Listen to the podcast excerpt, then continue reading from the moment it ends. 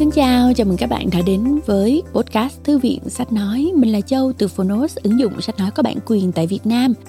Không biết là mọi người đã nghe hết các cuốn sách ở những tuần trước chưa nhỉ? Hãy tải ứng dụng Phonos để nghe hết nha các bạn. Tại vì ở podcast này thì Châu sẽ chỉ giới thiệu với các bạn chương một thôi. Ở chủ đề tuần này thì mình muốn bàn luận một chút về à, kỹ năng mà nhiều người phải dùng đến trong công việc cũng như cuộc sống. Đó là đàm phán. Cuốn sách ngày hôm nay là Đàm phán giành lợi thế của G. Richard Shell. Kỹ năng đàm phán là điều cần thiết đúng không các bạn? Dù thích hay không thì cũng sẽ có lúc chúng ta trở thành người trong cuộc. Yếu tố quyết định thành công trong các cuộc đàm phán không chỉ từ sự ủng hộ của người khác hay khiếu ăn nói, mà chính là việc hiểu rõ tâm lý đối phương cũng như ưu điểm độc đáo của mình. Nếu bạn sắp đàm phán cho một kế hoạch lớn hay đơn giản là muốn đạt được kết quả tốt hơn trong những cái à, việc mà thương lượng hàng ngày thì chúng ta hãy cùng nghe để mài dũa kỹ năng này nhé. Châu tin là những bài học hữu ích từ kinh nghiệm của giáo sư G. Richard Shell trong cuốn sách sẽ giúp bạn nhiều điều đấy. Bây giờ thì mình cùng nghe thôi. Và nếu thấy hấp dẫn, bạn có thể tải ứng dụng sách nói Phonos để nghe trọn vẹn cuốn sách nhé.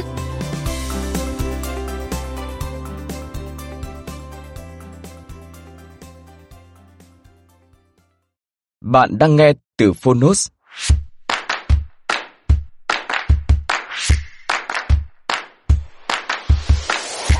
Đàm phán để giành lợi thế.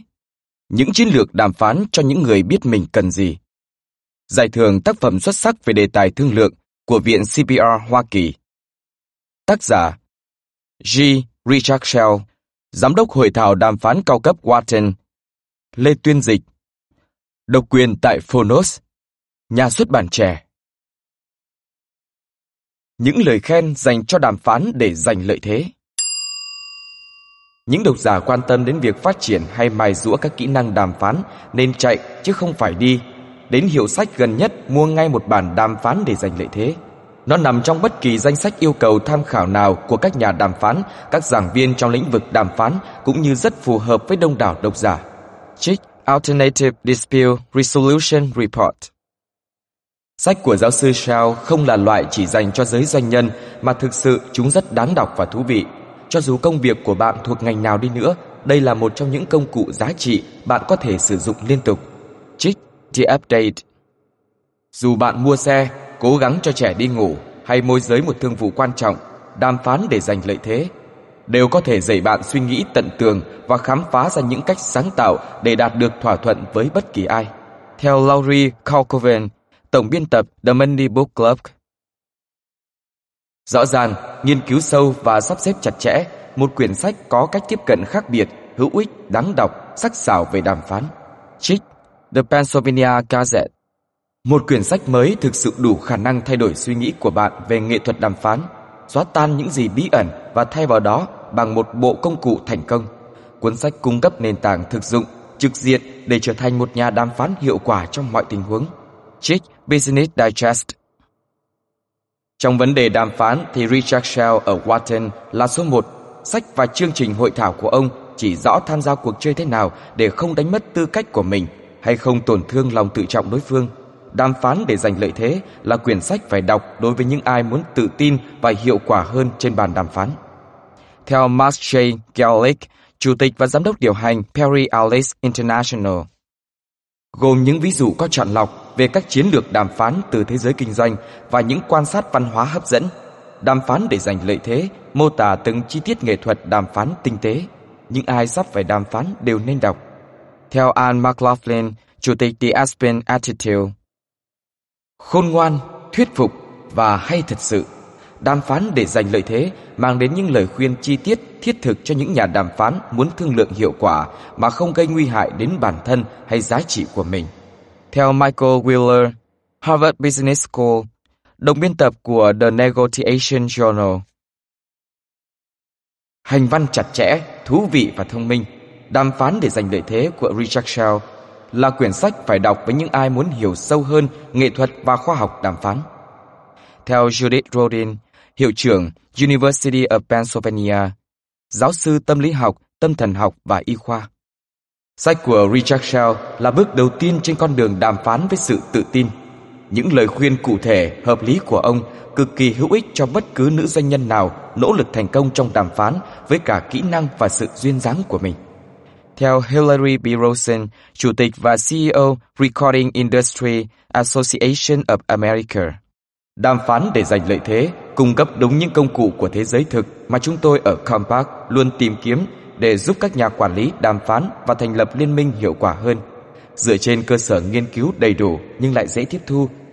Tập sách của Richard Shell sẽ là cơ sở quan trọng trong quá trình đào tạo đàm phán của chúng tôi. Theo Miles A. Owens, Giám đốc Strategic Alliances and Partnership, Compact Computer Corporation.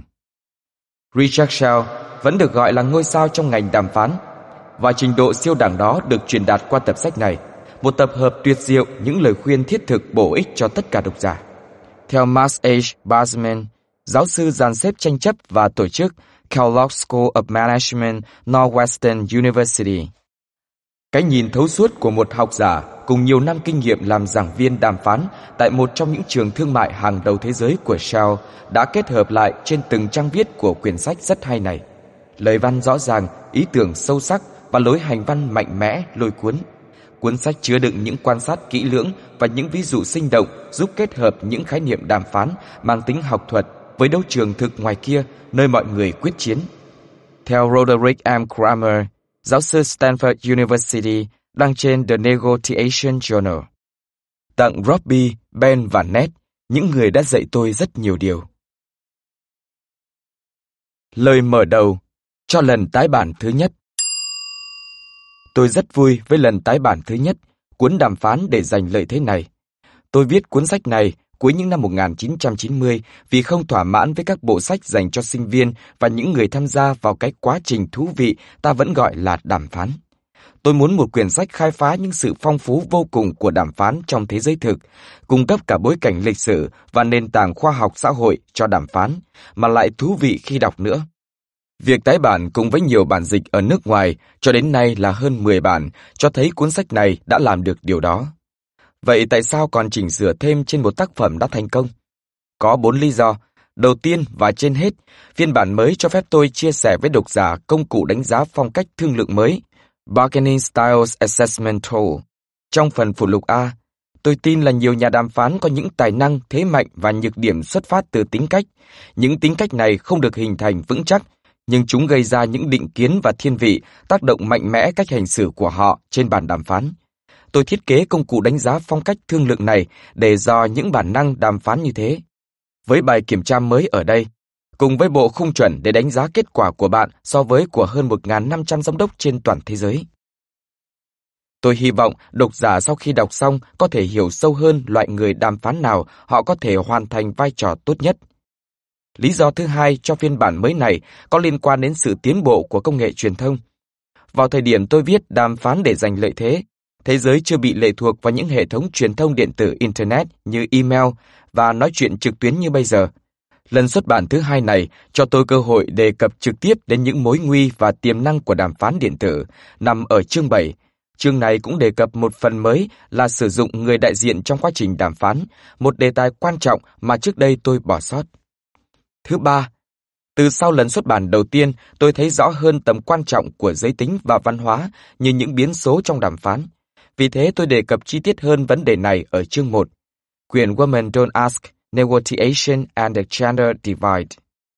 Tạm dịch, Phụ nữ không hỏi, đàm phán và làn danh giới tính của Linda Babcock và Sarah Lashever, xuất bản năm 2003, nêu rõ vấn đề giới tính một cách hết sức cụ thể.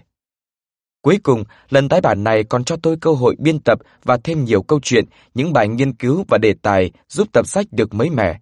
Những người đã đọc kỹ lần một sẽ thấy rất nhiều những thay đổi và cập nhật, thế nhưng nhìn chung tôi vẫn giữ nguyên những gì đã tạo thành công. Nhiều độc giả và các giáo viên dạy đàm phán dùng cuốn sách này trong lớp học đã có nhiều đóng góp cho lần tái bản này.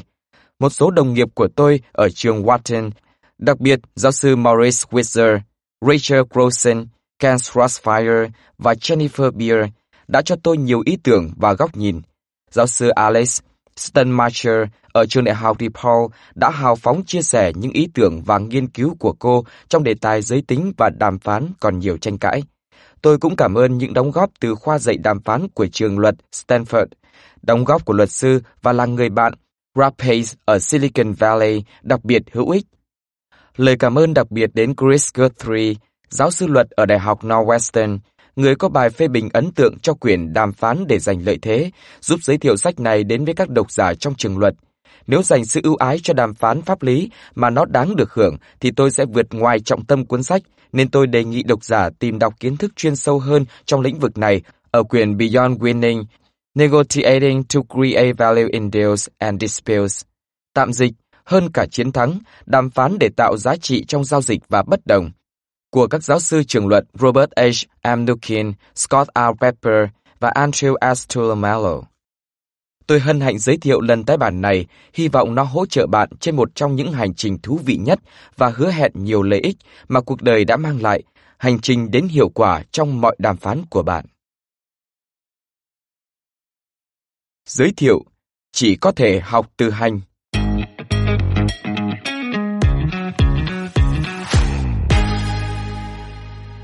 Ở trường Wharton, tôi dạy đàm phán cho một số bộ óc kinh doanh sáng dạ và giỏi nhất thế giới, cả sinh viên và giám đốc.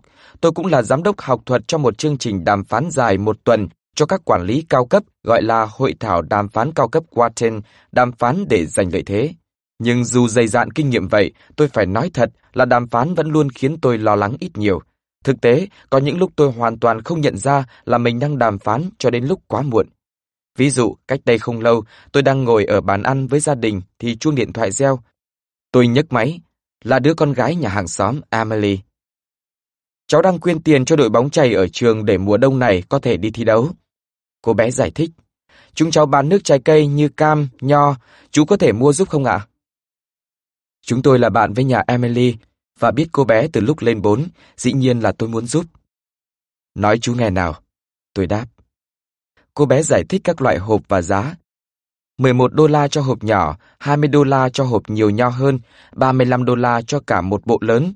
Tôi băn khoăn không biết nhét số nước trái cây trị giá 35 đô la đó vào đâu đây. Được, tôi đáp. Chú sẽ mua hộp 11 đô la nhé. Vừa lúc đó vợ tôi, Robbie, gọi theo. Hỏi Emily chuyện con chuột lang nhé. Tôi chưng hửng. Ben, con trai lớn của tôi tham gia với giọng to hơn một chút. Con chuột lang của Ned đấy mà. Nó giải thích. Ba hỏi con bé có thể giữ con chuột lang dùm Ned cuối tuần này khi nhà mình đi vắng không? Đứa con 8 tuổi của tôi vừa mới nuôi một con chuột lang và nó cần người giữ trong dịp cuối tuần của lễ tạ ơn sắp đến này. À, tôi hỏi qua điện thoại. Cháu có ở nhà dịp cuối tuần này không? Có ạ. Cô bé trả lời. Cháu có thể trông con chuột lang của Ned được không? Nhà chú sẽ đi New York nên cần người chăm sóc nó. Không sao ạ, Emily vui vẻ đáp. Và cô bé tiếp luôn không phí lấy một giây. Nếu vậy chú nghĩ có thể lấy cho cháu một hộp 20 đô la không ạ? Lần này bóng được đá sang cho tôi. Được thôi, tôi phá lên cười. Chú sẽ lấy hộp 20 đô la.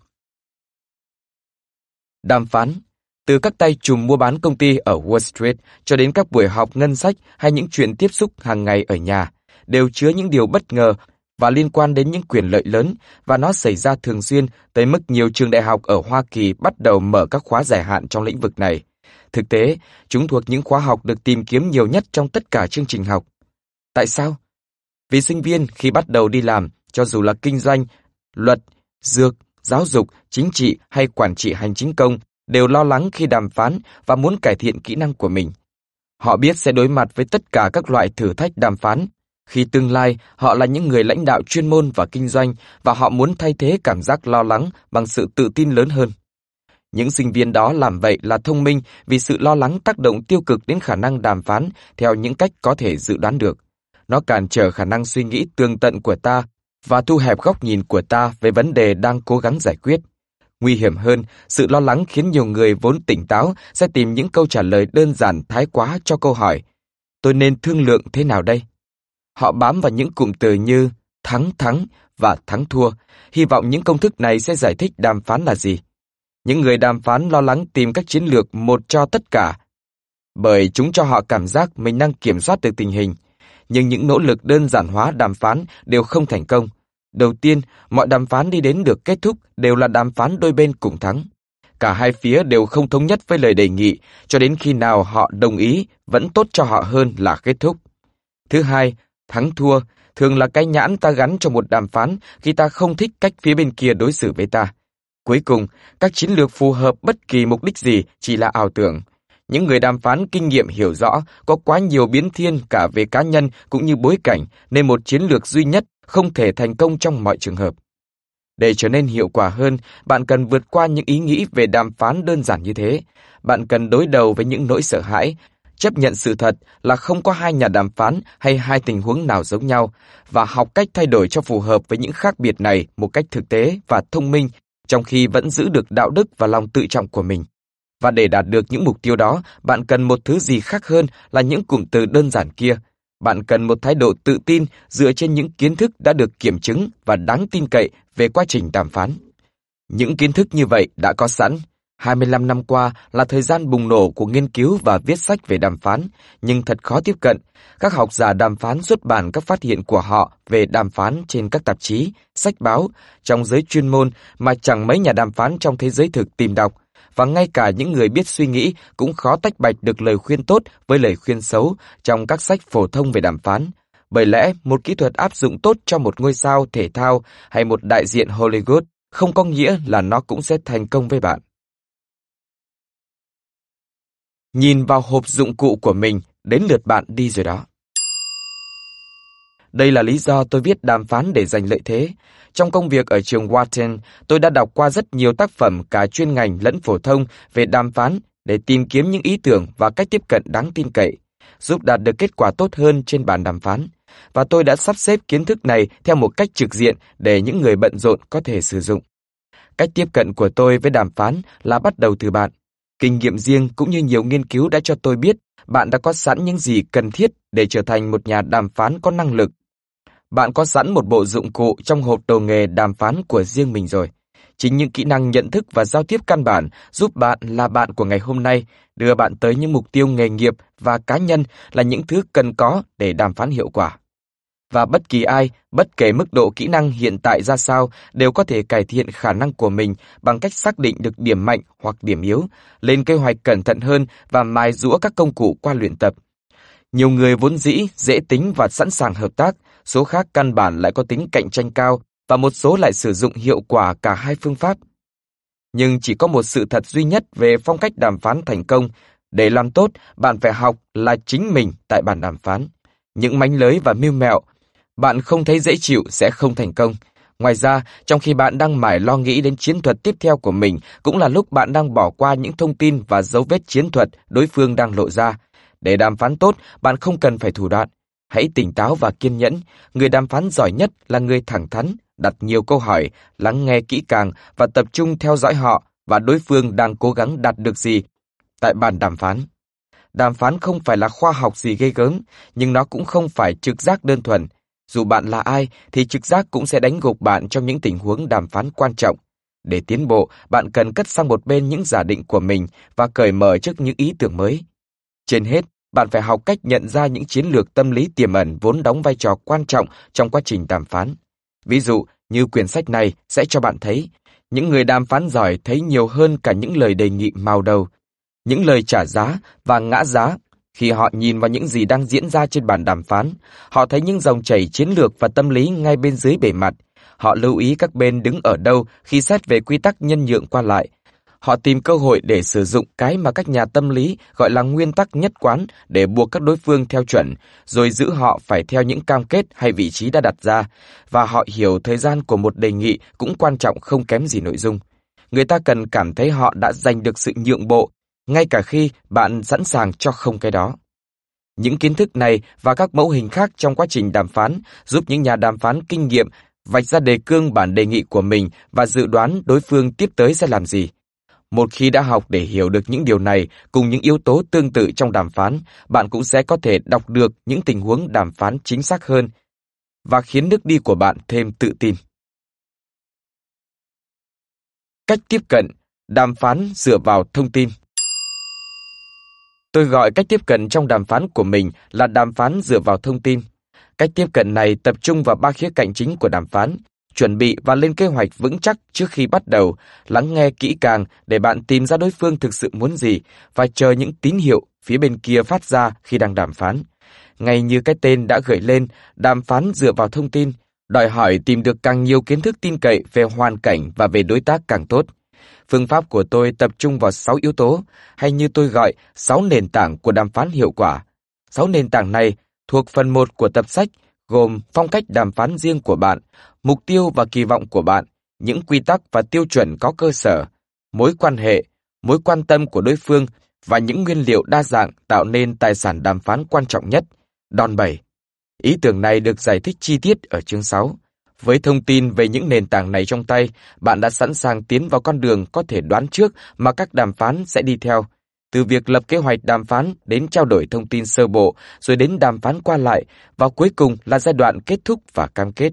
Phần 2 của quyển sách sẽ đưa bạn qua từng bước một của quá trình 4 bước này. Đàm phán dựa vào thông tin là trường học nghi ngờ của đàm phán. Nó xem mỗi tình huống và con người bạn gặp là có một không hai. Nó phản đối những giả định quá chắc chắn về những gì người khác muốn hay cái gì là động lực thúc đẩy họ. Và nó nhấn mạnh những chiến lược theo hoàn cảnh được gọt rũa phù hợp từng lúc chứ không phải là một công thức duy nhất dành cho tất cả.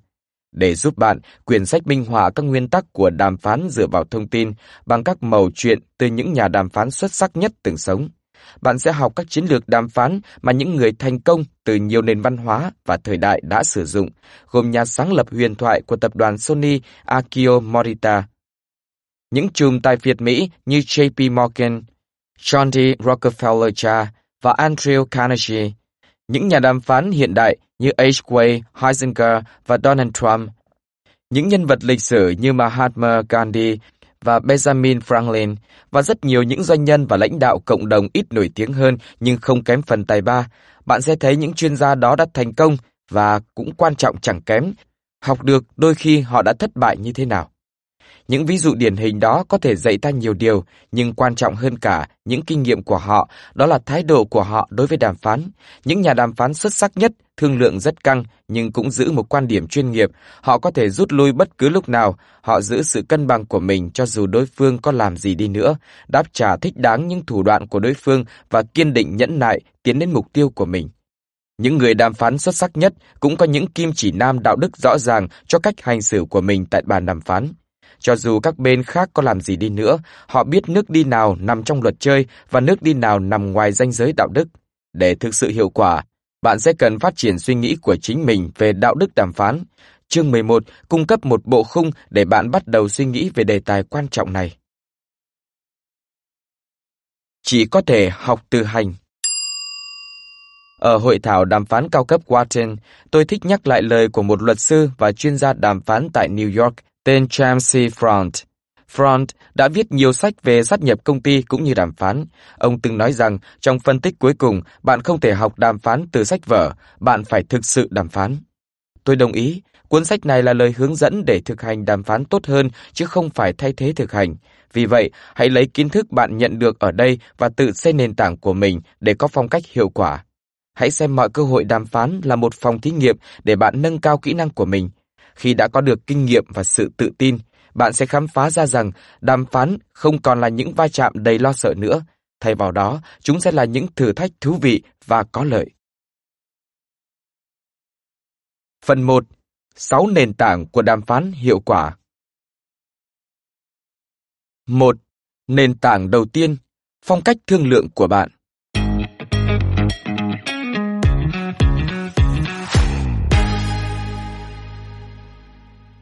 Hãy nướng bánh bằng bột bạn có. Ngạn ngữ cổ Đan Mạch Hai người đàn ông bước vào phòng họp trong một tòa cao ốc văn phòng vươn cao trên đại lộ Lexington ở New York. Đó là một ngày gió lạnh tháng riêng. Họ chào hỏi nhau thân mật nhưng có chút căng thẳng thấy rõ. Ngồi vào ghế đối diện nhau qua chiếc bàn họp lớn, họ bắt đầu thảo luận khả năng sáp nhập hai công ty khổng lồ. Bên này bàn là Peter Jovanovich, giám đốc điều hành kiêu hãnh của một nhà xuất bản Hoa Kỳ danh tiếng là Harkout Brace Jovanovich, HPG. Bấy giờ đang trên bờ vực suy sụp tài chính. Là con trai của một trong những người sáng lập công ty, Jovanovich quyết tâm bảo vệ di sản của gia đình. Ngồi phía bên kia bàn là Dick Smith, nhà lãnh đạo dày dạn của General Cinema, một tập đoàn giàu có, khổng lồ đang nhắm một chân liên kết trong lĩnh vực xuất bản. Bên cạnh hai người là các tay tư vấn tài chính, pháp luật ngồi chờ nhẫn nại. Cả hai phía đã chuẩn bị kịch bản cẩn thận để mở đầu buổi đàm phán. Theo đó, Smith sẽ là bên mua. Sau nhiều tháng phân tích, ông kết luận HPG là hoàn toàn thích hợp cho General Cinema, nhưng ông không chắc liệu Jovanovic có chia sẻ tầm nhìn về cơ hội phía trước đó không. Smith chuẩn bị một bài trình bày chi tiết về sức mạnh và danh tiếng của General Cinema. Ông sẽ chỉ ra mình thông cảm với những thất bại của HPG và sẵn sàng mang đến hy vọng, nhưng ông hẳn phải cẩn trọng để không nâng kỳ vọng của đối phương vào mức giá của mình. Nhóm của Jovanovic cũng rất kỳ vọng vào vụ thương thảo, đã chuẩn bị Jovanovic cho vai trò của người nghe. Họ đã xác định General Cinema mang lại cho HPG cơ hội liên kết tốt nhất để tồn tại, nhưng họ cũng khuyên nên cẩn trọng. Thái độ của Jovanovic là quan tâm nhưng không quá vồ vập. Ông không được nhịp tay hay lộ sự vội vã. Theo kịch bản, Smith nhập đề trước, nhưng chỉ vài giây thì Jovanovic cắt lời và các nhà tư vấn của HPG hoảng. Chuyện này không có trong kịch bản. Ông Peter muốn gì đây? Vừa nói, Jovanovic lấy ra một hộp nhỏ trong túi áo khoác, đặt nó lên trước bàn giữa ông và Smith. Jovanovic mở hộp, lộ ra một chiếc đồng hồ khắc chữ HPG. Ông đẩy nó về phía Smith. Cha tôi vẫn thường tặng một chiếc đồng hồ như thế này cho các đối tác khi khởi đầu hợp tác quan hệ kinh doanh mới. Jovanovich nói, chiếc đồng hồ này thể hiện lòng tin chân thành của tôi là General Cinema sẽ là người mua phù hợp của HPG. Đó là sự thừa nhận nguy hiểm và cả hai đều hiểu điều đó. Sự lo lắng trong phòng giảm hẳn. Hai người cùng với nhóm của mình bắt đầu nói chuyện thẳng thắn về thương vụ. Họ nói chuyện cho đến tận đêm. Nói chuyện với núi Nhiều năm trước và cách đây nhiều ngàn dặm xa xôi, trong một thung lũng ở Tanzania, Đông Phi, có hai bô lão đại diện cho hai dòng tộc khác nhau của người Arusha họp mặt một sáng nọ dưới bóng cây râm mát. Xa trước mặt hai người, sừng sững ngọn núi cao 14.000 bộ, khoảng 4.300 mét, núi Meru. Hai nhóm đàn ông hỗ trợ hai bên bô lão, đứng đối mặt nhau trên khoảng đất trống dưới bóng cây. Những bóng cây râm mát là phòng họp của nông thôn châu Phi, giống như hàng ngàn cây tương tự gần như những ngôi làng tương tự. Những cây gần làng Arusha là trung tâm nơi người ta có thể thảo luận những việc quan trọng một cách vui vẻ. Hôm nay, dưới bóng cây đang diễn ra một vụ đàm phán. Hai bố lão trịnh trọng chào nhau, lý giải việc tranh chấp giữa hai nông trại kế nhau. Mỗi người đưa ra một danh sách những thiệt hại và đòi bồi thường. Mỗi nông dân được cả nhóm của mình hô vang ủng hộ, lớn giọng phản đối yêu cầu của bên kia và giải thích kỹ hơn luận điểm của đại diện phía mình. Mỗi người đều đưa ra lý lẽ để giành phần đất trống nằm giữa hai trang trại, vốn từng thuộc một gia đình, giờ đã qua đời hết. Cuộc tranh chấp đã dẫn đến hàng loạt chuyện, con trai của một chủ trại đã phá hoại cổng tưới tiêu trên đất người kia, và người chủ kia đã đánh đứa con trai nọ vì tội xâm nhập. Cha của đứa con trai bị đánh đã đến gặp vị bô lão, yêu cầu gặp mặt chính thức để giải quyết vấn đề. Cuộc họp này phản ánh khung cảnh châu Phi của họ như một tấm gương. Họ đã nói như ngôn ngữ Orosha về phần mở đầu cuộc đàm phán là nói chuyện với núi. Và nó diễn ra tốt đẹp, một ngày dài thảo luận ở phía trước, mọi người đều mang theo đồ ăn trưa.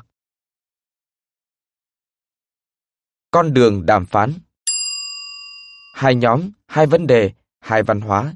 Tuy nhiên, trong cả hai tình huống, người ta đều dính đến một quá trình tương tự nhau gọi là đàm phán.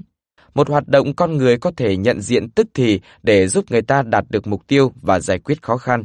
Trong cả hai trường hợp miêu tả ở trên, như chúng ta đã thấy sau này, quá trình đều kết thúc với một thỏa thuận thành công. Chính xác như thế nào và tại sao đàm phán đạt được kết quả như thế là chủ đề của quyển sách này. Nói chung, người ta đàm phán theo những cách tương tự nhau ở gần như mọi nền văn hóa trên thế giới và đã như thế từ bao lâu nay.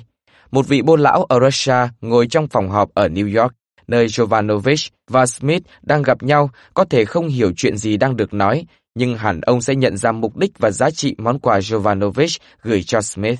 Cuộc đàm phán ở Russia liên quan đến tranh chấp hơn là một hợp đồng làm ăn, nhưng như ta sẽ thấy, nó kết thúc bằng việc trao đổi quà tặng, Quà tặng là một phần trong ngôn ngữ chung của quan hệ con người và đàm phán căn bản là về những quy tắc nhân nhượng nằm dưới những quan hệ như vậy. Những đàm phán diễn ra với hình thức giao tiếp hợp tác thận trọng và đàm phán thường theo một con đường bốn bước có thể nhận dạng rõ. Chuẩn bị, trao đổi thông tin, thương lượng rõ ràng và cam kết. Trong thế giới của những giao dịch kinh doanh phức tạp ở những thành phố lớn, luật sư và các nhà tư vấn đầu tư tụ tập trong phòng họp và duyệt qua phần mở đầu đã được lên kịch bản trước cẩn thận. Họ thảo luận vấn đề, sau đó thường đòi hỏi thêm và cho ít hơn là họ muốn để kết thúc. Ở Tanzania, người Arusha thống nhất những việc cần làm, đưa ra những yêu cầu, rồi nói chuyện với núi, đưa ra những đề nghị cương điệu và trả giá. Họ cũng lấn quá ranh giới của những thỏa thuận khả thi và tìm dấu hiệu từ phía kia về những gì có thể hoặc không thể chấp nhận được. Từ đó, người ta tiến đến việc nhượng bộ và lập ra cam kết. Nói tóm lại, đàm phán là một hình thức vũ điệu chung với bốn hoặc vài bước. Và nó thành công nhất khi cả hai phía đều là những vũ công điêu luyện. Chúng ta đều là những nhà đàm phán. Hàng ngày, chúng ta đều đàm phán nhiều lần. Khi còn trẻ con, chúng ta đàm phán để giành những gì ta muốn, sự chú ý, chăm sóc đặc biệt và tăng tiền tiêu vặt hàng tuần. Là người lớn, ta đàm phán cho những ao ước phức tạp hơn nhiều, nhưng khi xét kỹ mới thấy, chúng cũng không khác gì những thứ ta muốn dành thuở nhỏ. Đàm phán là một dạng giao tiếp con người đặc biệt và căn bản, nhưng không phải lúc nào ta cũng nhận thức được. Một định nghĩa đơn giản dưới đây có thể giúp ta nhận ra đàm phán khi nó xảy ra. Đàm phán là một quá trình giao tiếp qua lại có thể diễn ra bất cứ khi nào chúng ta muốn một cái gì đó từ người khác hay người khác muốn cái gì đó từ ta. Chúng ta đàm phán ở bàn ăn cũng thường xuyên như trên bàn thương lượng, nhưng những mối quan hệ cá nhân và vai trò công việc đôi khi dẫn đến sự hợp tác hoàn toàn và thậm chí sự hy sinh chính là đáp án đúng cho nhiều trường hợp, chứ không phải đàm phán. Khi cơn bão mùa đông gây cúp điện trong khu phố và một hàng xóm gọi giúp đỡ thì chúng ta đâu có dừng lại mặc cả với anh ta, chúng ta sẽ đáp lời. Nếu công việc đòi hỏi chúng ta phải cung cấp dịch vụ tận tình cho khách hàng và khách hàng cần một thứ gì đó, ta phải chấp nhận. Nhưng lưu ý, ngay cả những ví dụ trên, rõ ràng tưởng như chẳng ăn nhập gì với đàm phán, vẫn diễn ra trong bối cảnh những mối quan hệ đó bị ảnh hưởng bởi các quy tắc nhân nhượng. Nếu vị hàng xóm nọ hay có những bữa tiệc ồn ào đến khuya và phớt lờ khi ta yêu cầu nhỏ âm thanh lại một chút, thì lời kêu gọi giúp đỡ trong cơn bão nọ có thể phải chờ đến khi ta đã giúp những người khác xong đâu đấy. Và những khách hàng càng đem lại nhiều lợi nhuận thì ta càng phục vụ tốt hơn. Chính là chuyện bánh ít đi, bánh quy lại. Vì thế những tình huống hoàn toàn là hợp tác và hy sinh. Không tính đến chuyện có đi có lại trên thực tế khá hiếm hoi. Phần lớn chúng ta vẫn đang thực hiện một dạng đàm phán nào đấy theo nghĩa rộng. Không phải các đàm phán đều giống nhau, thỏa thuận trong gia đình hay với bạn bè, những chuyện như lịch trình, bữa ăn, chuyện bổn phận và nghĩa vụ thì bản chất giống với giải quyết vấn đề hơn là chuyện giao dịch làm ăn.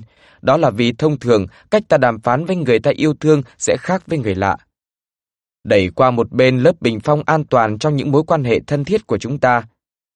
Ta đối diện với một thế giới đàm phán phức tạp với ngân hàng, cửa hiệu, khách sạn, hàng không, công ty thẻ tín dụng, cơ sở chăm sóc y tế và các dịch vụ khác liên quan đến cuộc sống thường nhật của ta. Ở các nước công nghiệp, nhiều đàm phán về tiêu dùng như thế này do thị trường dàn xếp và ta trả giá theo như được in hay dán trên bảng giá. Thế nhưng người Mỹ nhanh chóng học được rằng thường vẫn còn nhiều chỗ để đàm phán với bệnh viện, cửa hàng bách hóa và các dịch vụ khác hơn ta vẫn nghĩ. Quy tắc, sự hài lòng của khách hàng thường có nghĩa là con số trên thẻ ghi giá được dành cho những ai sẵn lòng trả giá đó và vẫn có một giá khác thấp hơn dành cho những ai muốn đàm phán. Nhiều nơi trên thế giới xem việc mặc cả là chuyện hiển nhiên trong bán hàng tiêu dùng. Đến các chợ ở Ấn Độ hay Ai Cập, bạn sẽ thấy các tay bán hàng phụ thuộc mặc cả đến thế nào cho dù là một món hàng đơn giản nhất. Ở những xã hội này, đàm phán là một hình thức quan trọng trong việc thể hiện cá nhân và thậm chí trở thành thú tiêu khiển chứ không chỉ là chuyện mua bán. Cuối cùng, trong công việc và nghề nghiệp của mình, chúng ta dựa vào kỹ năng đàm phán để hoàn thành được việc với đồng nghiệp, sếp, nhà cung cấp và ở cấp cao nhất, giám đốc điều hành và hội đồng quản trị.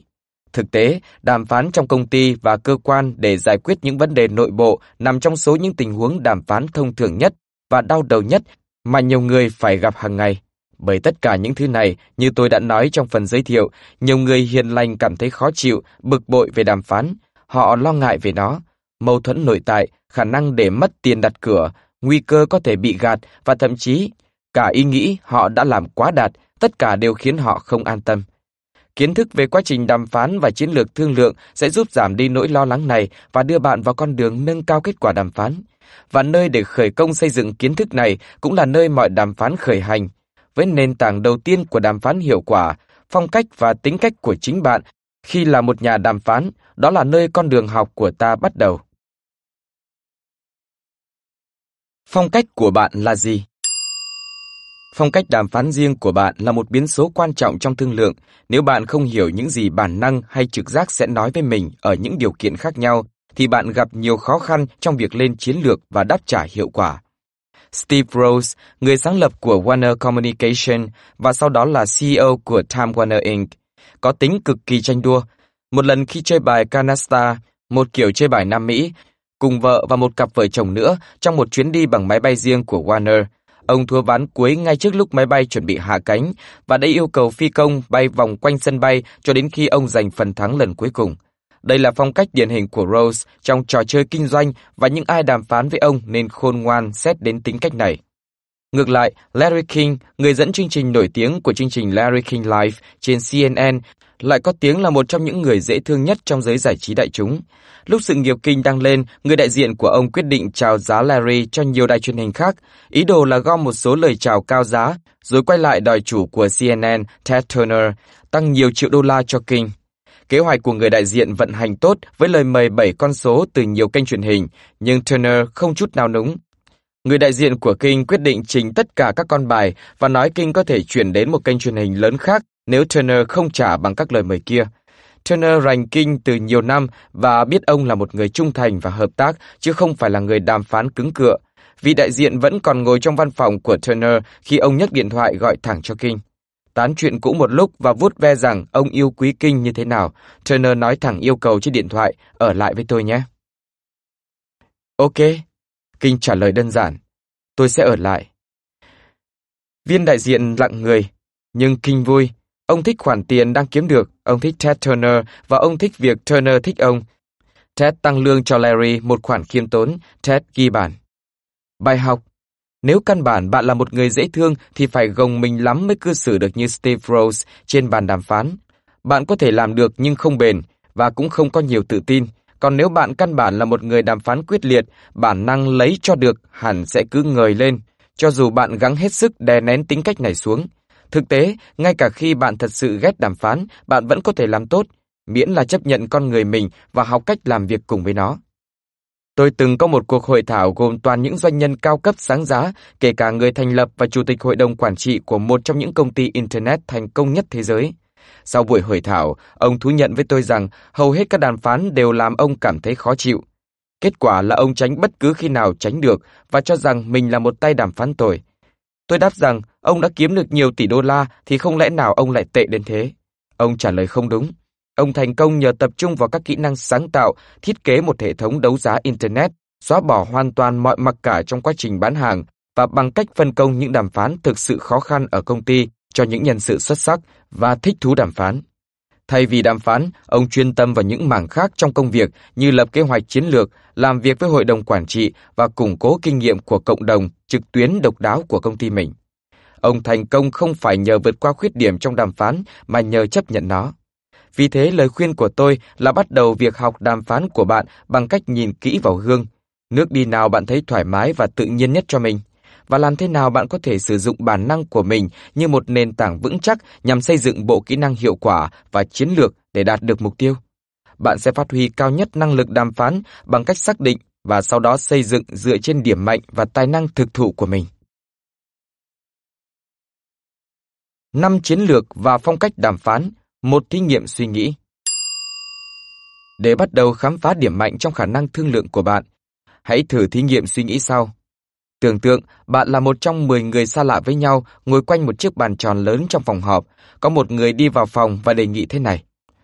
Tôi treo giải thưởng 1.000 đô la cho hai người đầu tiên có thể thuyết phục người ngồi đối diện đứng dậy, đi vòng quanh bàn và đứng ở phía sau ghế của mình. Bạn hình dung ra chưa? Bạn là một trong 10 người xa lạ với nhau quanh một chiếc bàn. Bạn có thể thấy người đối diện và người đó đang nhìn bạn. Hai người đầu tiên có thể thuyết phục người đối diện đứng lên, đi vòng quanh bàn và đứng ra phía sau ghế của mình được một ngàn đô la, những người còn lại không được gì cả. Trước khi đọc tiếp, bạn nhắm mắt lại và suy nghĩ câu trả lời của mình. Lưu ý chiến lược nào đến trong đầu bạn trước và viết xuống. Sau đó tìm xem còn những câu trả lời có thể nào nữa. Những đáp án đó sẽ giúp tôi giới thiệu 5 chiến lược đàm phán tổng thể, từ đó cho chúng ta hiểu rõ hơn tính cách của bạn như một biến số đàm phán. Một phản ứng là ngồi im và không làm gì cả, nghi ngờ mọi mưu mẹo hay lo lắng trông mình giống thằng ngốc nghếch nếu chạy quanh bàn theo lời đề nghị của người lạ. tôi không thích đàm phán, vì thế tôi không tham gia trừ khi tôi buộc phải thế. Bạn có thể nói vậy. Đây là phản ứng né tránh mà chủ doanh nghiệp Internet tôi có nói ở trên chọn lựa. Một số người có thể nói tránh đàm phán là lẩn trốn, không phải là một chiến lược thương lượng. Nhưng bạn không phải nhìn xa mới thấy rằng có nhiều đàm phán quan trọng chỉ có một bên hay một bên cố tình không đến bàn đàm phán. Bắc Triều Tiên đã thành công trong việc tránh đàm phán về chương trình vũ khí hạt nhân suốt nhiều năm, trong lúc đó đã kịp xây dựng lợi thế thương lượng. Các ứng viên tổng thống ở Hoa Kỳ lúc biết mình đứng đầu trong các cuộc khảo sát thường từ chối đàm phán khi các đối thủ của họ muốn tăng số cuộc tranh luận tổng thống. Nói chung, tránh là một chiến lược tốt khi bạn hài lòng với hoàn cảnh hiện tại, nhưng đó có thể không phải là cách tốt nhất để giải quyết khó khăn. Có lẽ phản ứng rõ ràng nhất là đề nghị chia cho người đối diện 500 đô la nếu người đó chạy đến đứng ra sau ghế của bạn. Đây là giải pháp thỏa hiệp, hai người đồng ý chia đôi. Thỏa hiệp là một chiến lược nhanh chóng, công bằng, đơn giản, giúp giải quyết nhiều đàm phán một cách gọn ghẽ, nhưng đó có phải là chiến lược tốt để giải quyết vấn đề? Bạn và đối tác có thể đi đến thống nhất nhanh chóng chia tiền làm đôi, nhưng ai nên là người chạy và ai nên ngồi. Chỉ cần mất vài giây thỏa thuận chuyện này thì người ta đã đua nhau chạy quanh bản mất rồi. Không có giải pháp thỏa hiệp cho chuyện ai nên chạy, vì thế một dàn xếp đơn giản không giải quyết trọn vẹn vấn đề, cần có thêm chiến lược bổ sung. Chiến lược đó là ứng cử viên thứ ba của chúng ta, thích ứng. Đơn giản là bạn có thể đứng dậy và chạy ra sau ghế của người đối diện. Nếu bạn làm thế theo lời đề nghị của người đối diện, bạn có thể xem lời hứa đó là tiêu chuẩn thương lượng trong mọi đàm phán tiếp theo cho số tiền. Nhưng chưa chắc còn tiền mà chia. Người thực hiện chiến lược thích ứng 100% đã rời ghế ngay khi vừa nghe lời đề nghị của người lạ và đến sau ghế của đối tác trước bạn. Nhưng họ cũng gặp vấn đề. Người may mắn hưởng lợi từ chiến lược thích ứng bây giờ nắm 1.000 đô la và người chạy chẳng có gì. Những người đàm phán dễ chịu này phải tin tưởng người mà họ đã mang tiền lại sẽ chia tiền, mà không có lời cam kết trước sẽ chia ra sao. Và nên nhớ, mọi người quanh bàn đều xa lạ và có lẽ chẳng bao giờ sẽ gặp lại. Phản ứng thứ tư là chiến lược cạnh tranh. Ý tưởng là dành chọn 1.000 đô la, cũng như quyền quyết định sẽ chia như thế nào. Một cách là đề nghị chia tiền 50-50 và sau đó thì từ chối, tức là không giữ lời. Rõ ràng chuyện đó không đạo đức nhưng vẫn có thể làm thế. Nói cho cùng, có tòa nào giải quyết tranh chấp ai đã nói cái gì đâu. Và thậm chí trắng trợn hơn, bạn có thể nói dối là chân bạn bị gãy nên không thể di chuyển được và van xin người đối diện chạy càng nhanh càng tốt. Phải chăng tất cả các chiến lược cạnh tranh đều thô bỉ như hai cách này? Không, bạn sẽ thấy ví dụ của nhiều chiến lược cạnh tranh trong những trang tới là hoàn toàn đạo đức, chiếu theo bất cứ chuẩn đạo đức nào, nhưng bài toán ở đây không phù hợp cho một chiến lược vừa đạo đức vừa cạnh tranh. Hơn nữa, chiến lược này giống như giải pháp thỏa hiệp mất quá nhiều thời gian thực hiện. Chiến lược cuối cùng là sáng tạo nhất cho giải thưởng này. Bạn đứng dậy khỏi ghế, bắt đầu chạy và hét lên. Hai chúng ta cùng nhau chạy ra sau ghế của nhau ngay, mỗi đứa kiếm được một ngàn. Cách này có thể thành công nếu bạn đủ nhanh, đây là chiến lược hợp tác hay là giải quyết vấn đề. Thay vì cố gắng tính chia một ngàn đô la như thế nào, người dùng cách này đã thấy được một cách cho cả hai bên cùng giành được một ngàn đô la. Chiến lược hợp tác này thường khó thực hiện nhất. Nó đòi hỏi khám phá ra những vấn đề ẩn sâu bên trong thông qua phân tích tốt và vạch thẳng ra mối lợi, tìm giải pháp khôn khéo nhất bằng cách đưa ra nhiều chọn lựa và giải quyết các vấn đề khó khăn bằng cách sử dụng các tiêu chuẩn công bằng. Có nhiều lý do để đây là cách lý tưởng. Như chúng ta sẽ thấy, chiến lược giải quyết vấn đề đặc biệt hữu ích trong các đàm phán phức tạp, ví dụ như giữa các nhà ngoại giao quốc tế hay các nhà đàm phán công ty trong các vụ sát nhập hay mua bán. Chúng cũng có thể hữu dụng trong đàm phán gia đình, nơi tuyệt đối tránh có kẻ thắng người thua, nhưng có nhiều chướng ngại vật trên con đường của chiến lược hợp tác, chẳng hạn như thiếu sự tin tưởng của các bên, lòng tham, tính cách, sự khác biệt văn hóa và đơn giản là thiếu sáng tạo. Bạn nghĩ được bao nhiêu trong năm chiến lược này? Và quan trọng không kém, bạn cảm thấy yên tâm và thoải mái nhất với chiến lược nào? Bây giờ chúng ta có thể sử dụng kiến thức về năm chiến lược này để tìm ra khuynh hướng và phong cách cá nhân của bạn trong đàm phán. Ở phụ lục A, tôi có cho bạn bài kiểm tra tự đánh giá mà chúng tôi vẫn dùng cho hội thảo đàm phán cao cấp Wharton để giúp họ xác định phong cách đàm phán họ thích. Chỉ mất chừng 5 phút để làm và cộng điểm. Vì thế, tôi đề nghị bây giờ bạn xem phụ lục A và làm bản đánh giá phong cách đàm phán của bạn được đính kèm trên ứng dụng. Khi đã có kết quả, bạn có thể quay lại theo dõi tiếp chương này. Sau đó, nếu muốn tìm hiểu thêm về các phong cách khác và chúng tương tác với nhau như thế nào, bạn có thể quay lại phụ lục A để xem kỹ hơn. Phong cách đàm phán cá nhân của bạn không gì khác ngoài xu hướng của bạn trong việc thực hiện những bước đi lúc đàm phán. Những khuynh hướng này có thể đến từ nhiều nguồn, tuổi thơ, gia đình, những kinh nghiệm công việc từ sớm, người hướng dẫn, các hệ thống đạo đức hay niềm tin và còn nhiều nữa. Và khuynh hướng của bạn có thể thay đổi theo thời gian khi kiến thức đàm phán của bạn nâng cao và bạn có thêm tự tin với nhiều kỹ năng hơn. Nhưng tôi vẫn tin rằng sâu bên trong tính cách hầu hết chúng ta đều có một cái gì đó bất biến khiến khuynh hướng đàm phán cơ bản của chúng ta khó mà thay đổi từ gốc. Ví dụ, tôi lớn lên trong một gia đình mà cả hai phụ huynh yêu dấu đều vô cùng tránh những va chạm giữa hai người với nhau hay với các con, hai chị và tôi. Trong bản đánh giá phong cách đàm phán, cả hai hẳn sẽ ghi điểm rất cao trong loại né tránh. Tính cách đó ít nhiều đã ăn sâu vào tôi vĩnh viễn. Cho đến bây giờ, một cách bản năng và tự động, tôi vẫn cố gắng tránh mâu thuẫn với người khác, dù tôi đã có bản lĩnh hơn trước rất nhiều trong việc xử lý mâu thuẫn bằng cả một đời kinh nghiệm cá nhân cũng như công việc. Tính cách ngoại giao chỉ là một phần tính cách đàm phán, tôi mang vào trong đàm phán. Tôi còn các bản năng khác, vẫn xuất hiện trong những tình huống khác và với người khác, nhưng tính cách ngoại giao vẫn lẩn quẩn đâu đó. Mỗi phong cách hoặc những phong cách kết hợp nhau lại đều kéo theo những tài năng tương ứng với nó. Người có khuynh hướng cạnh tranh mạnh mẽ, có tài nhìn thấy nhanh hơn người khác, làm thế nào giành quyền lực và lợi thế trong một tình huống. Và người ấy sẽ cảm thấy thỏa mãn hơn khi giành được giá tốt trong một tình huống mặc cả, so với người không đặt nặng chuyện đo thành công của mình theo những chuẩn này. Người này cũng sẽ thấy triển vọng khi sử dụng phương pháp cạnh tranh trong nhiều tình huống hơn những người còn lại. Những người có khuynh hướng thích ứng mạnh sẽ có tài trở thành một thành viên nhóm và giúp đỡ người khác, ngay cả khi có mâu thuẫn về lợi ích. Người ấy sẽ nhìn vào mối quan hệ giữa con người với nhau trong khi những người khác lại chú tâm vào tiền. Người thích thỏa hiệp sẽ tự nhiên tìm những phương pháp công bằng, đơn giản bằng cách thay phiên nhau hay chia sự khác biệt ra để giải quyết một cách nhanh chóng và công bằng hơn nhiều so với những người thiếu khuynh hướng này. Và cuối cùng, những ai đến bàn đàm phán có khuynh hướng hợp tác mạnh mẽ sẽ tham gia quá trình trơn tru, đặt nhiều câu hỏi và phát triển những cách khác nhau khi nhìn vào vấn đề để tìm ra càng nhiều nhu cầu càng tốt, kể cả của mình. Họ sẽ thực sự thích thú những đàm phán phức tạp kéo dài mà những người có khuynh hướng thỏa hiệp đơn giản sẽ không chịu được. Bạn đánh giá phong cách đàm phán là một khởi điểm tốt để tìm hiểu phong cách của bạn, nhưng đó chỉ là một điểm dữ liệu trên con đường tìm hiểu chính mình khi là nhà đàm phán. Khi đọc về những đàm phán khác nhau trong tập sách này và gặp phải những tình huống khác nhau trong cuộc sống, hãy chú ý những kinh nghiệm khiến bạn thích thú và kinh nghiệm khiến bạn thấy stress. Cái nào cho bạn cảm giác tốt đẹp chính là những cái mà bạn có năng khiếu tự nhiên theo hướng đó. Hãy xây dựng trên những khám phá bạn có từ những kinh nghiệm này và theo như lời câu ngạn ngữ cổ Đan Mạch ở đầu chương, hãy nướng bánh bằng bột bạn có.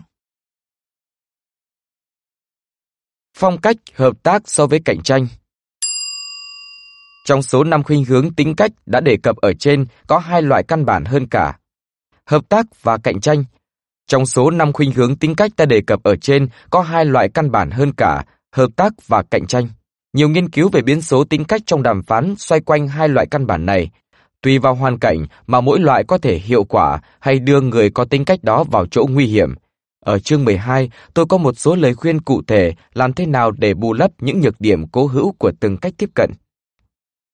Nhiều nhà nghiên cứu vẫn băn khoăn không biết căn bản con người ta nói chung cạnh tranh hơn hay hợp tác hơn trong thương lượng. Hình ảnh người đàm phán mà báo chí, phim ảnh hay các phương tiện truyền thông khắc họa là một người quyết liệt sử dụng các chiêu khó đầy lão luyện, chẳng hạn như tối hậu thư, bỏ ra ngoài, tạo dáng trước công chúng hay là đấm bàn. Cũng chẳng có gì lạ vì truyền thông đại chúng vẫn khoái kịch tính và giải trí, nhưng đó không phải là hình ảnh chính xác cách hành xử của một nhà đàm phán chuyên nghiệp bình thường, hay thậm chí của một người đi làm bình thường. Hai nghiên cứu cách xử sự của nhà đàm phán dưới đây đã cho một chân dung chính xác và phức tạp hơn nhiều cách một chuyên gia điển hình thể hiện mình như thế nào tại bàn đàm phán. Nghiên cứu đầu tiên với những luật sư Hoa Kỳ và nghiên cứu thứ hai đối với các nhà đàm phán lao động và quản lý hợp đồng Anh. Theo nghiên cứu của giáo sư Cheryl R. Williams với các nhà đàm phán, luật sư Hoa Kỳ, chừng 65% luật sư ở hai thành phố lớn tại Hoa Kỳ đều theo phong cách đàm phán hợp tác, trong khi chỉ có 24% thực sự có khuynh hướng cạnh tranh, 11% xác định mình thuộc cả hai loại này. Khoảng chừng một nửa những người tham gia được đồng nghiệp đánh giá là hiệu quả. Thú vị hơn, trên 75% của nhóm hiệu quả này thuộc phong cách hợp tác và chỉ 12% là cạnh tranh. Những người đàm phán hiệu quả còn lại có phong cách kết hợp. Trái với hình ảnh người ta vẫn nghĩ, khảo sát này cho thấy khuynh hướng hợp tác phổ biến hơn khuynh hướng cạnh tranh. Ít ra là trong bản khảo sát với các nhà đàm phán chuyên nghiệp ở Hoa Kỳ. Hơn nữa, nó cũng cho thấy dùng giải pháp hợp tác sẽ dễ được tiếng tốt hơn là dùng giải pháp cạnh tranh. Nghiên cứu thứ hai được Neil Rackham và John Carlisle thực hiện trong 9 năm tại Anh. Rackham và Carlisle quan sát xử sự của 49 nhà đàm phán hợp đồng và lao động chuyên nghiệp qua những vụ đàm phán thực sự. Một số kết quả từ nghiên cứu của họ sẽ được đề cập trong chương 5 và 8. Điều tôi muốn nói ở đây là phong cách của những nhà chuyên nghiệp này, những người hiệu quả nhất đều thể hiện phong cách hợp tác. Ví dụ, nghiên cứu khảo sát việc sử dụng cái mà những nhà nghiên cứu gọi là chiêu gây khó chịu trên bàn đàm phán. Chiêu gây khó chịu là những cách như ngụy trang đề xuất theo hướng có lợi cho mình, lăng mạ vô cớ và tấn công trực diện vào đề nghị của đối phương, những tiểu xào đặc trưng của cạnh tranh. Một nhà đàm phán bình thường sử dụng 10,8 chiêu gây khó chịu mỗi giờ trong khi đàm phán. Người điêu luyện hơn chỉ dùng chừng 2,3 chiêu mỗi giờ. Thêm vào đó, người đàm phán có kỹ năng tránh dùng cái mà các nhà nghiên cứu gọi là đường xoắn ốc, phòng vệ, tấn công, những chu kỳ bình luận mang đầy cảm tính để đổ trách nhiệm hoặc phủi sai lầm. Chỉ 1,9% ý kiến của một người đàm phán giỏi tại bàn rơi vào loại này, trong khi những người đàm phán bình thường gây ra hoặc tạo đà cho những vòng xoáy phòng vệ tấn công với 6,3% ý kiến của mình. Chân dung của người đàm phán hiệu quả theo nghiên cứu này phản ánh một phong cách hợp tác đặc trưng hoàn toàn khác với tính cạnh tranh mà người ta vẫn nghĩ. Kết luận từ hai nghiên cứu này là gì? Trái với suy nghĩ thông thường, những người hợp tác và hiểu lý lẽ, tỏ ra đầy triển vọng là những nhà đàm phán cực kỳ hiệu quả. Giới tính và văn hóa Khuynh hướng thích một phong cách đàm phán có nguồn gốc tâm lý sâu xa, bao gồm cả cách giải quyết mâu thuẫn với cha mẹ, những kinh nghiệm từ thuở nhỏ với anh em trong nhà và bạn bè, cũng như những bài học ta có từ lúc bắt đầu sự nghiệp, và những kinh nghiệm khắc sâu từ đầu này, đôi khi lại xuất phát từ hai yếu tố căn bản hơn nữa của nhân dạng xã hội, giới tính và văn hóa. Hai đề tài này đầy phức tạp và những tranh luận thông thái có thể nhanh chóng trượt vào những khuôn mẫu tiêu cực và gây hiểu lầm nhưng các nhà nghiên cứu đã chỉ ra một số luận điểm xác thực về những biến số này, vì thế đáng cho chúng ta tìm hiểu. Sự khác biệt giới tính trong đàm phán Nghiên cứu cho thấy đàn ông và đàn bà có thể khác nhau trong cách giao tiếp, đặc biệt là ở môi trường làm việc. Giáo sư ngôn ngữ học Dobera Tannen ở Georgetown đã trình bày trong các quyển You Just Don't Understand, Men and Women in Conversation, Tạm dịch, bạn không thể hiểu đàn ông và đàn bà trong đối thoại. Và Talking from 9 to 5. Women and Men at Work. Tạm dịch, nói từ 9 đến 5, đàn bà và đàn ông trong công việc, rằng đàn ông thường quyết đoán hơn, dễ cắt lời người đang nói chuyện hơn và có khuynh hướng khẳng định vị trí của mình nhiều hơn. Trong khi đó, đàn bà lắng nghe nhiều hơn đàn ông và chú ý kỹ hơn đến những phản ứng cảm tính và thay phiên nhau nói. Dù có thể bạn biết nhiều đàn ông hay cảm tính và đàn bà quan tâm đến địa vị, thì con số thống kê ủng hộ những phát hiện chung của Tannen. Câu hỏi bây giờ là làm thế nào có thể sử dụng hay vận dụng những khuynh hướng hành xử khác nhau này để chúng trở thành nguồn sức mạnh hơn là nhược điểm trong những tình huống cụ thể. Nghiên cứu về phụ nữ Hoa Kỳ cho thấy sự khác nhau về giới tính ảnh hưởng đến đàm phán theo hai cách. Thứ nhất, từ thực tiễn cho thấy, phụ nữ, kể cả những người làm các ngành nghề cao cấp, thường chọn đàm phán ít hơn đàn ông trong những việc quan trọng như lương bổng và thăng chức. Còn về phong cách đàm phán thì phụ nữ trung bình thể hiện tính hợp tác nhiều hơn đàn ông. Trong một nghiên cứu tiến hành tại trường kinh doanh của Đại học Carnegie Mellon, giáo sư Linda Babcock phát hiện ra sự khác nhau về lương khởi điểm của một phụ nữ có MBA với lương đàn ông được trả. Đàn ông cao hơn chừng 4.000 đô la là chỉ bởi một cách hành xử. 57% đàn ông hỏi tăng thêm tiền sau khi nhận lời đề nghị đầu tiên, trong khi chỉ 7% phụ nữ đòi hỏi thêm. Những ai đàm phán, kể cả nam hay nữ, đều nhận thêm khoảng 4.053 đô la so với người không đàm phán. Nghiên cứu của Babcock được tóm tắt lại trong sách của bà Women Don't Ask. Tạm dịch, phụ nữ không đòi hỏi, đã khẳng định xu hướng này qua nhiều nghiên cứu và tình huống. Sinh viên trong các lớp đàm phán đã thêm một mục nữa vào danh sách những thứ phụ nữ thường làm hơn đàn ông. Họ dựa rất nhiều vào những tranh cãi công bằng, giả định rằng đối phương sẽ nhiệt tình đáp ứng với phương pháp thân thiện, hợp tình hợp lý của họ. Những cách này dĩ nhiên sẽ có kết quả tốt, nhưng chỉ khi nào các bên đã trở nên cùng tần số thân thiết mà thôi. Kinh nghiệm của một trong những sinh viên của tôi, Marcy, là minh họa sinh động và chính xác yếu tố giới tính tác động thầm lặng vào quá trình đàm phán như thế nào.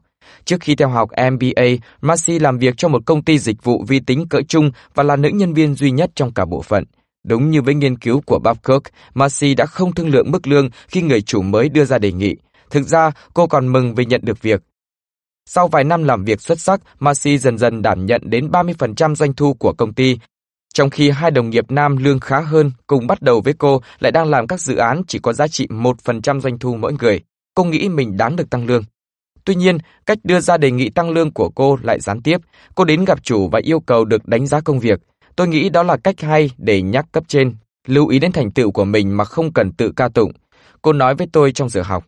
Tôi không muốn tỏ ra đòi hỏi, nhưng chiêu của cô không thành công, người chủ không có thời gian để đánh giá cô.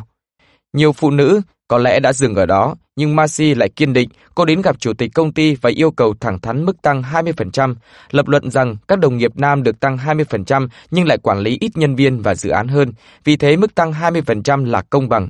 Nhưng lần này cũng thất bại, cô kể. Tôi nhắc đi nhắc lại là chuyện này không công bằng. Nghĩ lại, nếu công bằng ra thì với đóng góp của mình tôi phải được tăng hơn 20%, nhưng tôi không đủ tự tin đòi hỏi chuyện đó. Rõ ràng là cảm giác thiếu tự tin đó cứ phơi ra người người. Cô nói thêm, khi mà tôi luôn làm việc rất trễ, có vẻ hết sức chuyên tâm với vị trí của mình và dường như không có chút ý định đi tìm việc khác thì họ chẳng thấy nhất thiết phải lắng nghe tôi. Cuối cùng, Marcy cũng được tăng lương ngay cái lúc cô quyết định từ chối. Khi công ty biết cô được nhận vào khóa MBA của Wharton và có ý định ra đi thì họ đồng ý tăng lương cho cô 35%. Nhưng đến lúc đó thì Marcy đã ra khỏi cửa như cô nói với các bạn sinh viên, ngại đòi hỏi là đức tính thất bại nhất của người phụ nữ, đừng ngại tỏ ra bạn là người đòi hỏi. Phát hiện thứ hai từ nghiên cứu tác động của giới tính mà tôi thấy thuyết phục là về tính khuôn mẫu. Nhìn chung, phụ nữ có vẻ hợp tác hơn đàn ông, nên cả hai giới đều mang trong đầu hình ảnh đó đến bàn đàm phán. Điều đó càng đào sâu thêm sự khác biệt này, tạo ra trong họ những giả định thỏa mãn và làm họ mờ mắt, không thấy rõ điều gì đang thực sự diễn ra, Đấy có thể là cái lợi hoặc cái thiệt của phụ nữ tùy vào kinh nghiệm của người đàm phán. Ví dụ, các nghiên cứu cho thấy phụ nữ thương lượng ít hiệu quả hơn khi họ bị xem là tiêu cực, đàn bà nhút nhát ngay trước khi đàm phán. Dường như nỗi lo lắng việc bị đánh giá sai là phụ nữ yếu ớt có thể hủy hoại lòng tự tin của phụ nữ và khả năng sử dụng phong cách riêng của mình một cách hiệu quả, cho dù đó là phong cách gì. Ngay cả những cố gắng để chứng tỏ suy nghĩ áp đặt kia sai cũng có thể tác dụng ngược dẫn đến cách hành xử quá nóng nảy và kết quả không được mỹ mãn. Quá trình tâm lý này sẽ ngược lại nếu phụ nữ được xem là tích cực, có tính hợp tác trước lúc đàm phán. Lúc đó thì kiểu giả định ban đầu sẽ mang lại thời gian đàm phán vui vẻ và kết quả tốt hơn. Nhưng vì những giả định thực sự trên thế giới này đều tiêu cực hơn là tích cực, nên phụ nữ thường vẫn phải chịu đựng cái mà học giả gọi là sự đe dọa của giả định. Nhưng ngược lại, việc khôn khéo lèo lái được cách nhìn của người khác về phụ nữ có thể cho một nữ đàm phán lợi thế vô cùng lớn. Khả năng lật ngược tình thế này dường như chỉ đến cùng với kinh nghiệm. Một nữ đàm phán cao cấp từng nói với lớp của tôi về những chuyến phiêu lưu làm đại diện cho những công ty rơi vào đường cùng trong hoàn cảnh giải quyết hậu quả. Những đàm phán căng thẳng này diễn ra giữa chủ nợ và những công ty không thể thanh toán hóa đơn nợ. Nguy cơ phá sản là bối cảnh của những vụ thương lượng này, Hiếm phụ nữ nào chọn theo những vụ như thế, nhưng nhân vật của chúng ta cho biết chính nữ tính của cô dường như luôn là vốn quý trong lĩnh vực đầy thử thách này. Ví dụ, cô nói, bất cứ khi nào một anh chàng ở phía bên kia bàn tấn công cá nhân tôi, tôi không bao giờ phản ứng lại để bảo vệ mình. Tôi chờ một anh chàng khác trong chính nhóm đó nói lời bảo vệ tôi. Lúc nào cũng có một anh chàng như vậy, và tôi đã có một đồng minh và chia rẽ được nhóm họ. Đó là một lợi thế. Một diễn giả khác, một phụ nữ nhỏ nhắn trưởng bộ phận sát nhập và mua bán của một công ty dược phẩm lớn, cho biết cô thích đương đầu với đủ mọi kiểu hình mẫu. Sinh ra ở Ba Lan, nhưng từ bé cô đã sống ở Israel. Trước mỗi cuộc đàm phán, cô giải thích, tôi luôn tìm cách để cho đối phương biết mình từng là binh sĩ Israel. Tôi tạo ấn tượng mình sẽ rắn như sắt và rồi tôi xuất hiện, làm trái tim họ tan chảy. Họ thấy nhẹ nhõm hẳn và hợp tác với tôi. Dĩ nhiên tôi luôn có thể quay ngược lại ấn tượng ban đầu đó bất kỳ lúc nào tôi cần. Giới tính không nhất thiết trở thành một trở ngại trong đàm phán. Những người đàm phán thông minh cố gắng dự đoán mọi khía cạnh trong ứng xử của họ và của đối phương, xem đó là một phần chuẩn bị quan trọng.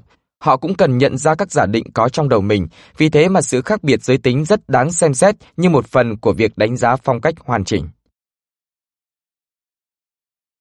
Một thế giới của những văn hóa khác biệt Nếu giới tính có thể phức tạp hóa quá trình đàm phán, thì những vấn đề khác biệt văn hóa có thể là kẻ phá bĩnh. Ở trường Wharton, trước đây chúng tôi có một chương trình nhỏ chuyên về kinh doanh quốc tế. Bây giờ thì cả chương trình MBA tập trung vào những vấn đề kinh doanh toàn cầu. Và trong các thương vụ toàn cầu, những nhạy cảm đối với các vấn đề ngôn ngữ, tập quán, những kỳ vọng xã hội và tôn giáo có thể hoặc mang lại cho bạn một mối quan hệ làm ăn lâu dài tốt đẹp, hoặc một thương vụ không có lời và chết yểu. Hãy xem ví dụ sau. Một CEO người Anh từng kể tôi nghe vụ đàm phán đầu tiên của anh ở Lebanon.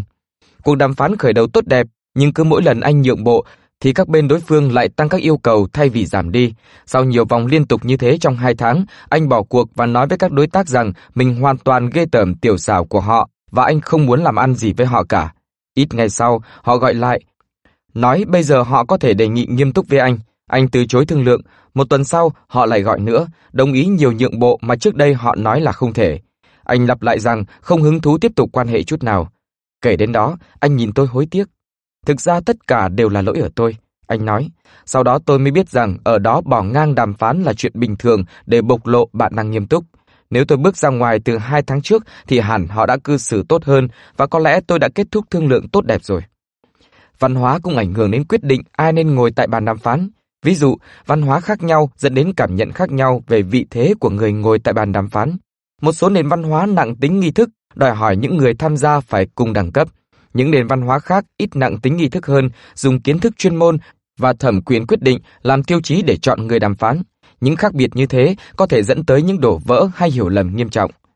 Một nữ luật sư làm việc trong một công ty luật uy tín tại New York từng đi theo một nam CEO của một khách hàng quan trọng đến Nam Mỹ để đàm phán một vụ phức tạp. Ngay sau khi họ đến, lãnh đạo của đối tác tiềm năng ở Nam Mỹ đã đề nghị ông ta và vị CEO gặp riêng để bàn chuyện làm ăn, còn vợ ông ta và cô luật sư đi mua sắm. Vị luật sư rất bức xúc, cho đây là bằng chứng rành rành thái độ phân biệt giới tính ở Nam Mỹ. Tuy nhiên, trước khi cất tiếng phản đối, cô gọi về một đồng nghiệp ở New York, người từng kể cho cô biết là cũng bị gạt khỏi những cuộc họp sơ bộ trong đàm phán lần trước cũng tại nước đó. Vị giám đốc Nam Mỹ nọ chỉ tìm cách gạt cô ra trong tư cách là một luật sư chứ không phải là một phụ nữ. Người đồng nghiệp cho rằng, theo thông lệ ở đó, luật sư chỉ đàm phán với luật sư chứ không phải với doanh nhân. Nếu nữ luật sư nọ khăng khăng đòi tham gia thì hẳn đã phá hỏng thương vụ và gây tổn hại uy tín cá nhân rồi. Những ví dụ như thế và còn nhiều ví dụ khác cho thấy văn hóa thực sự là một bãi mìn gồm những khác biệt về phong cách trong đàm phán. Những người Arusha tụ họp dưới bóng cây ở châu Phi có thể trải qua cùng một quá trình như các ông trùm kinh doanh ở New York, nhưng ngữ điệu, nhịp độ, tín hiệu, ám hiệu và những giả định ngầm về các mối quan hệ có thể rất khác nhau vì kinh tế toàn cầu của chúng ta phụ thuộc vào việc nối nhịp cầu giữa những ngăn cách về văn hóa mà có rất nhiều sách phân tích chi tiết các cạm bẫy, cơ hội và thói quen đặc trưng trong đàm phán ở từng khu vực thương mại quan trọng trên thế giới. Tôi sẽ đề cập đến rất nhiều những khác biệt văn hóa trong cuốn sách này, đặc biệt những chương bàn về quan hệ, trao đổi thông tin và thương lượng. Còn ở đây, tôi chỉ muốn nhấn mạnh hai điểm quan trọng. Thứ nhất, những yếu tố văn hóa liên quan đến hình thức hơn là nội dung tức là chúng tạo thêm phức tạp và những hiểu lầm tiềm ẩn trong cách người ta giao tiếp với nhau, nhưng tiền, quyền kiểm soát và nguy cơ thì vẫn có thể là những vấn đề quan trọng nhất trên bàn đàm phán cho dù bạn ở nước nào đi nữa. Và cách tốt nhất để tránh sai sót trong giao tiếp là làm bài tập ở nhà về văn hóa, thuê thông dịch viên giỏi và dùng những mối liên kết văn hóa để giúp bạn tránh những đổ vỡ đáng tiếc vì khác biệt văn hóa. Thứ hai, điểm khác biệt quan trọng nhất trong đàm phán khác văn hóa Ngoài những khó khăn thấy rõ về ngôn ngữ và phong tục là cách các bên cảm nhận như thế nào về yếu tố quan hệ. Như tôi sẽ đi sâu vào chi tiết trong chương về trao đổi thông tin, người Bắc Mỹ và Bắc Âu thường nhanh chóng tập trung vào các vấn đề giao dịch, trong khi đa phần người châu Á, Ấn Độ, Trung Đông, châu Phi và Nam Mỹ lại quan tâm hơn đến yếu tố quan hệ và xã hội. Như một sinh viên MBA người Nhật của tôi có nói, người Nhật thường nghĩ đàm phán là một quá trình đưa đến một cuộc hôn nhân sắp đặt và họ hành xử như thể họ thực sự trong tình cảnh đó những người đàm phán châu Âu đến làm ăn ở Nhật, hay những nước khác có nền văn hóa chú trọng đến quan hệ sẽ thành công trong việc tiếp cận những sự kiện mang tính xã hội căn bản theo tinh thần này. Các văn hóa có thể khác nhau về mức độ trịnh trọng trong các nghi thức trước khi cưới, nhưng các gia đình trong mọi nền văn hóa đều dùng những dịp này để phát triển và tranh thủ những mối quan hệ mới của họ. Nếu bạn muốn đàm phán thành công trong những nền văn hóa chú trọng quan hệ, hãy kiên nhẫn và nhận thức rằng hợp đồng nếu đạt được chỉ là một phần của một bức tranh lớn hơn nhiều. Vượt lên phong cách, hướng đến hiệu quả. Người ta có thể mang nhiều khác biệt cá nhân đến bàn đàm phán, nhưng mục tiêu trên hết của mỗi chúng ta thì không khác nhau. Làm thế nào ta có thể sử dụng thật hiệu quả sự kết hợp duy nhất của tính cách và tài năng? Có nhiều tác nhân làm nên một nhà đàm phán điêu luyện, gồm cả những thứ như trí nhớ tốt, nhanh miệng và chịu được áp lực cao. Nhưng hiệu quả không chỉ là vấn đề khả năng mà còn là thái độ. Những người đàm phán giỏi nhất có bốn cách suy nghĩ chính mà ai cũng có thể học theo để nâng cao kết quả đàm phán của mình, dù thuộc phong cách, giới tính, văn hóa nào đi nữa. Đó là sẵn sàng chuẩn bị, có kỳ vọng cao, kiên nhẫn lắng nghe, giữ phẩm giá của mình. Những cách hành xử này sẽ là chủ đề chính xuyên suốt tập sách. Hãy cùng điểm qua từng mục trước. Sẵn sàng chuẩn bị. Nghiên cứu về tầm quan trọng của chuẩn bị khá đầy đủ. Gần như mọi nghiên cứu về đàm phán đều khẳng định tầm quan trọng của nó. Đây là một ví dụ. Nhiều năm trước, tôi và một đồng nghiệp nghiên cứu sử dụng mạng máy tính như một phương pháp đàm phán. Chúng tôi thiết kế một hệ thống máy tính nối mạng để giúp các bên đạt được thống nhất tốt hơn và bắt đầu thử nghiệm. Chúng tôi cho một bài tập mua bán gồm 4 vấn đề cho hàng trăm sinh viên MBA. Các sinh viên trong vai người mua đóng cặp với sinh viên trong vai người bán. Chúng tôi yêu cầu một nửa số cặp đọc vấn đề và đàm phán bất cứ khi nào họ nghĩ đã sẵn sàng. Một số mặt đối mặt và một số dùng email. Họ thường mất khoảng 10-15 phút chuẩn bị rồi vào cuộc đàm phán. Chúng tôi yêu cầu các nhóm khác chuẩn bị từng người một cách bài bản trên máy tính và quá trình này thường mất khoảng 30-40 phút. Một số sinh viên sau đó làm bài tập đàm phán qua hệ thống máy nối mạng và một số thương lượng mặt đối mặt. Kết quả thật ngạc nhiên, phương pháp đàm phán vi tính hóa, hấp dẫn của chúng tôi không gây ảnh hưởng nhiều, nhưng quá trình chuẩn bị thì có. Những sinh viên dùng hệ thống chuẩn bị bài bản đạt được kết quả tốt hơn trong cả hai điều kiện, dù qua máy tính hay trực tiếp, không chỉ cho họ mà cho cả hai bên. Có kỳ vọng cao Nghiên cứu đàm phán khám phá một thực tế đáng kinh ngạc, những người đòi hỏi nhiều hơn thường được nhiều hơn. Tôi sẽ thảo luận cách tốt nhất để đạt mục tiêu trong chương 2, để đạt được kỳ vọng cao, bạn phải kết hợp giữa mục tiêu cụ thể với cam kết cá nhân vào hành động. Kỳ vọng đến từ thái độ của bạn về những gì bạn đang cố gắng đạt được và bắt nguồn từ niềm tin không nói thành lời. Thậm chí đôi khi không xác định rõ về cái gì là công bằng, hợp lý. Không đưa ra được những kỳ vọng rõ ràng là một sai lầm quan trọng trong chuẩn bị của nhiều người. Để nâng cao kết quả đàm phán, bạn cần có thói quen suy nghĩ cẩn thận một loạt tất cả những kết quả công bằng hợp lý của mỗi vấn đề đặt ra, sau đó dự tính bạn nên đạt được kết quả ở mức cao nhất. Bạn cũng có thể nói được, sau khi đàm phán xong, kỳ vọng của mình thực sự được đặt ở đâu. Nếu bạn thấy vô cùng thất vọng vì không đạt được mức nào đó, mức này chính là điểm bạn đặt ra dự tính. Nếu bạn thấy hoàn toàn thỏa mãn, tức là bạn đã đạt hoặc vượt mức trông đợi, Mục tiêu của một người đàm phán hiệu quả là có những dự tính đủ cao để nó là một thử thách thật sự, nhưng đủ thực tế để tạo ra mối quan hệ công việc tốt đẹp. Kiên nhẫn lắng nghe Không thể không nhấn mạnh tầm quan trọng của kỹ năng nghe trong thương lượng. Thương lượng dựa trên thông tin bắt đầu với suy nghĩ rằng thông tin là sức mạnh, lắng nghe cho phép bạn lấy được thông tin. Nếu việc có kỳ vọng cao đôi khi là vấn đề cho những người theo phong cách hợp tác thì lắng nghe đòi hỏi nhiều cố gắng đặc biệt của người cạnh tranh. Những người đàm phán cạnh tranh dành phần lớn thời gian ở bàn đàm phán để nói hoặc nghĩ những gì họ muốn hay nghĩ cách gì thông minh hơn để nói tiếp nhằm dồn đối phương vào thế phòng vệ. Như ta sẽ thấy, những người đàm phán giỏi nhất lại theo một cách khác. Họ đặt câu hỏi, tìm cách hiểu, tổng kết thảo luận và lắng nghe, lắng nghe, lắng nghe. Giữ phẩm giá của mình Người đàm phán hiệu quả là người đáng tin cậy, họ giữ lời hứa, tránh nói dối và không mang lại những hy vọng mà họ không có ý định thực hiện. Nghiên cứu về điều này rất xác đáng, những người đàm phán giỏi đề cao danh tiếng của mình trong việc làm ăn đàng hoàng, hoàn toàn hợp lý.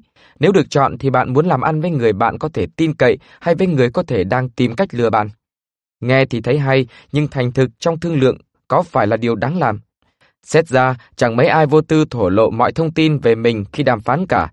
Thực sự là đạo đức có buộc bạn phải phơi ra vị trí thương lượng của mình không? Nếu đối phương không thể trả lời một câu hỏi quan trọng thì như thế nào? Bạn có nghĩa vụ trả lời mọi câu hỏi. Cuối cùng, bạn có thể phóng đại mức độ hấp dẫn trong lời đề nghị của bạn và hạ thấp đề nghị của đối phương, dù thật tâm bạn có nghĩ như thế nào đi nữa. Tôi sẽ giải quyết những câu hỏi này cùng các vấn đề tương tự trong chương 11. Ở đây, tôi chỉ nói đơn giản. Còn tùy, Phẩm giá trong đàm phán còn hơn cả một bộ những điều luật. Giống như kỳ vọng cao, nó là một thái độ, quan hệ, tiêu chuẩn xã hội, văn hóa và các phép xã giao trong thương lượng đều tạo nên sự khác biệt. Vì thế, khi tôi nói đến việc giữ phẩm giá trong đàm phán, ý tôi là có thể tin tưởng những nhà đàm phán hiệu quả, đàm phán một cách nhất quán, sử dụng những giá trị cá nhân tốt đẹp mà họ, nếu cần, có thể giải thích và bảo vệ trước người khác. Cách tiếp cận này rõ ràng sẽ được diễn giải khác nhau ở từng người về cái gì đúng, cái gì sai. Nhưng những khác biệt đó là một phần không thể tránh trong giao tiếp với nhau. Điều chính yếu là hãy giữ danh tiếng và lòng tự trọng của bạn. Hãy là người đáng tin cậy. Từ Manhattan đến núi Meru Trước khi kết thúc chương này, chúng ta cùng xem lại hai thương vụ ở phần mở đầu. Cả hai đều kết thúc tốt đẹp. Chúng ta dừng câu chuyện lúc các bên bắt đầu chia sẻ thông tin với nhau. Cử chỉ tặng quà đầy ý nghĩa và lời chào mời đầu của Jovanovic đưa ra thông điệp rõ ràng đến Smith rằng Jovanovic muốn hành động hợp tác để thương vụ được thành công. Smith vui vẻ nhận đồng hồ cũng như lời thừa nhận ngầm rằng Smith có lợi thế thương lượng nhiều hơn với dấu hiệu hợp tác đôi bên. Buổi gặp đầu tiên của hai người đàn ông và các nhà tư vấn đã kéo dài đến đêm khuya. Phát triển trên quan hệ do các bước đi đầu tiên của Jovanovic tạo ra cùng với sự lắng nghe kỹ lưỡng, quá trình diễn ra nhanh chóng.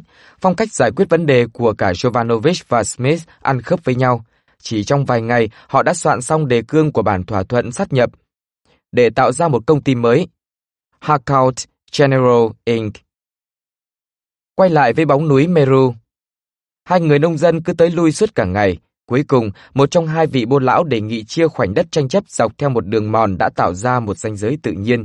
Chợt ai đó trong đám đông nói to, có lẽ ai đó có thể tìm một con dê.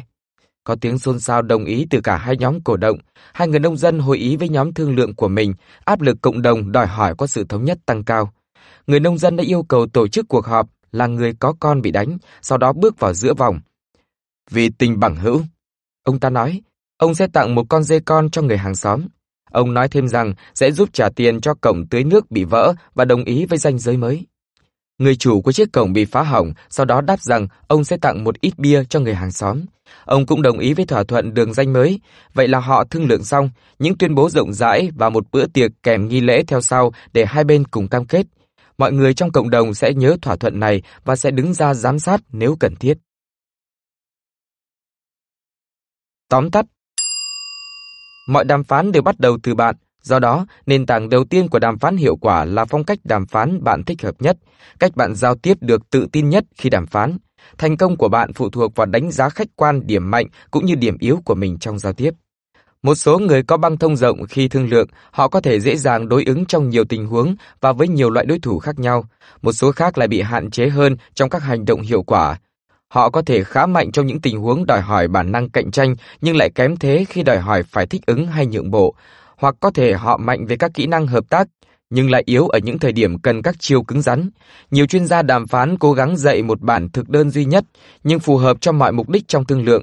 Tôi không tin một thứ như thế là hữu ích hay thực tế. Con người và hoàn cảnh quá khác biệt nhau nên những lời khuyên máy móc không thể nào thành công được. Hơn nữa, công việc của một nhà đàm phán là nắm được phong cách bạn thích, hiểu chúng phù hợp với hoàn cảnh như thế nào, được phân tích kỹ hơn trong chương 7, lên kế hoạch lộ trình qua 4 bước của đàm phán và cố gắng hết mình để hiệu quả trong chuẩn bị, đặt ra kỳ vọng cao, lắng nghe đối phương và hành động công minh trong khi đàm phán. Đàm phán dựa vào thông tin diễn ra với giả định rằng bạn sẽ có kết quả tốt hơn cho chính mình và giành được nhiều hơn cho những người phụ thuộc vào bạn bằng cách tìm kiếm không mệt mỏi những thông tin quan trọng về đối phương và tình huống. Thành công tiếp theo của bạn là sử dụng thông tin này một cách điêu luyện để đưa thương lượng tiến tới trước. Bây giờ sau khi đã xét vấn đề phong cách cá nhân, chúng ta hãy cùng đến với vấn đề quan trọng, đó là bạn hy vọng đạt được gì trong thương lượng. Đã đến lúc khám phá nền tảng thứ hai, mục tiêu và kỳ vọng của bạn. Phong cách đàm phán của bạn, danh sách kiểm tra. Hiểu được bản năng đàm phán của mình, kể cả gia đình, giới tính và văn hóa đã hình thành nên phong cách chính của bạn như thế nào. Chủ động chuẩn bị, đặt kỳ vọng cao, kiên nhẫn lắng nghe, giữ phẩm giá của mình. Cảm ơn bạn đã lắng nghe podcast Thư viện Sách Nói. Tải ngay ứng dụng Phonos để nghe trọn vẹn sách nói của kỳ này bạn nhé. Hẹn gặp lại bạn trong các podcast sau.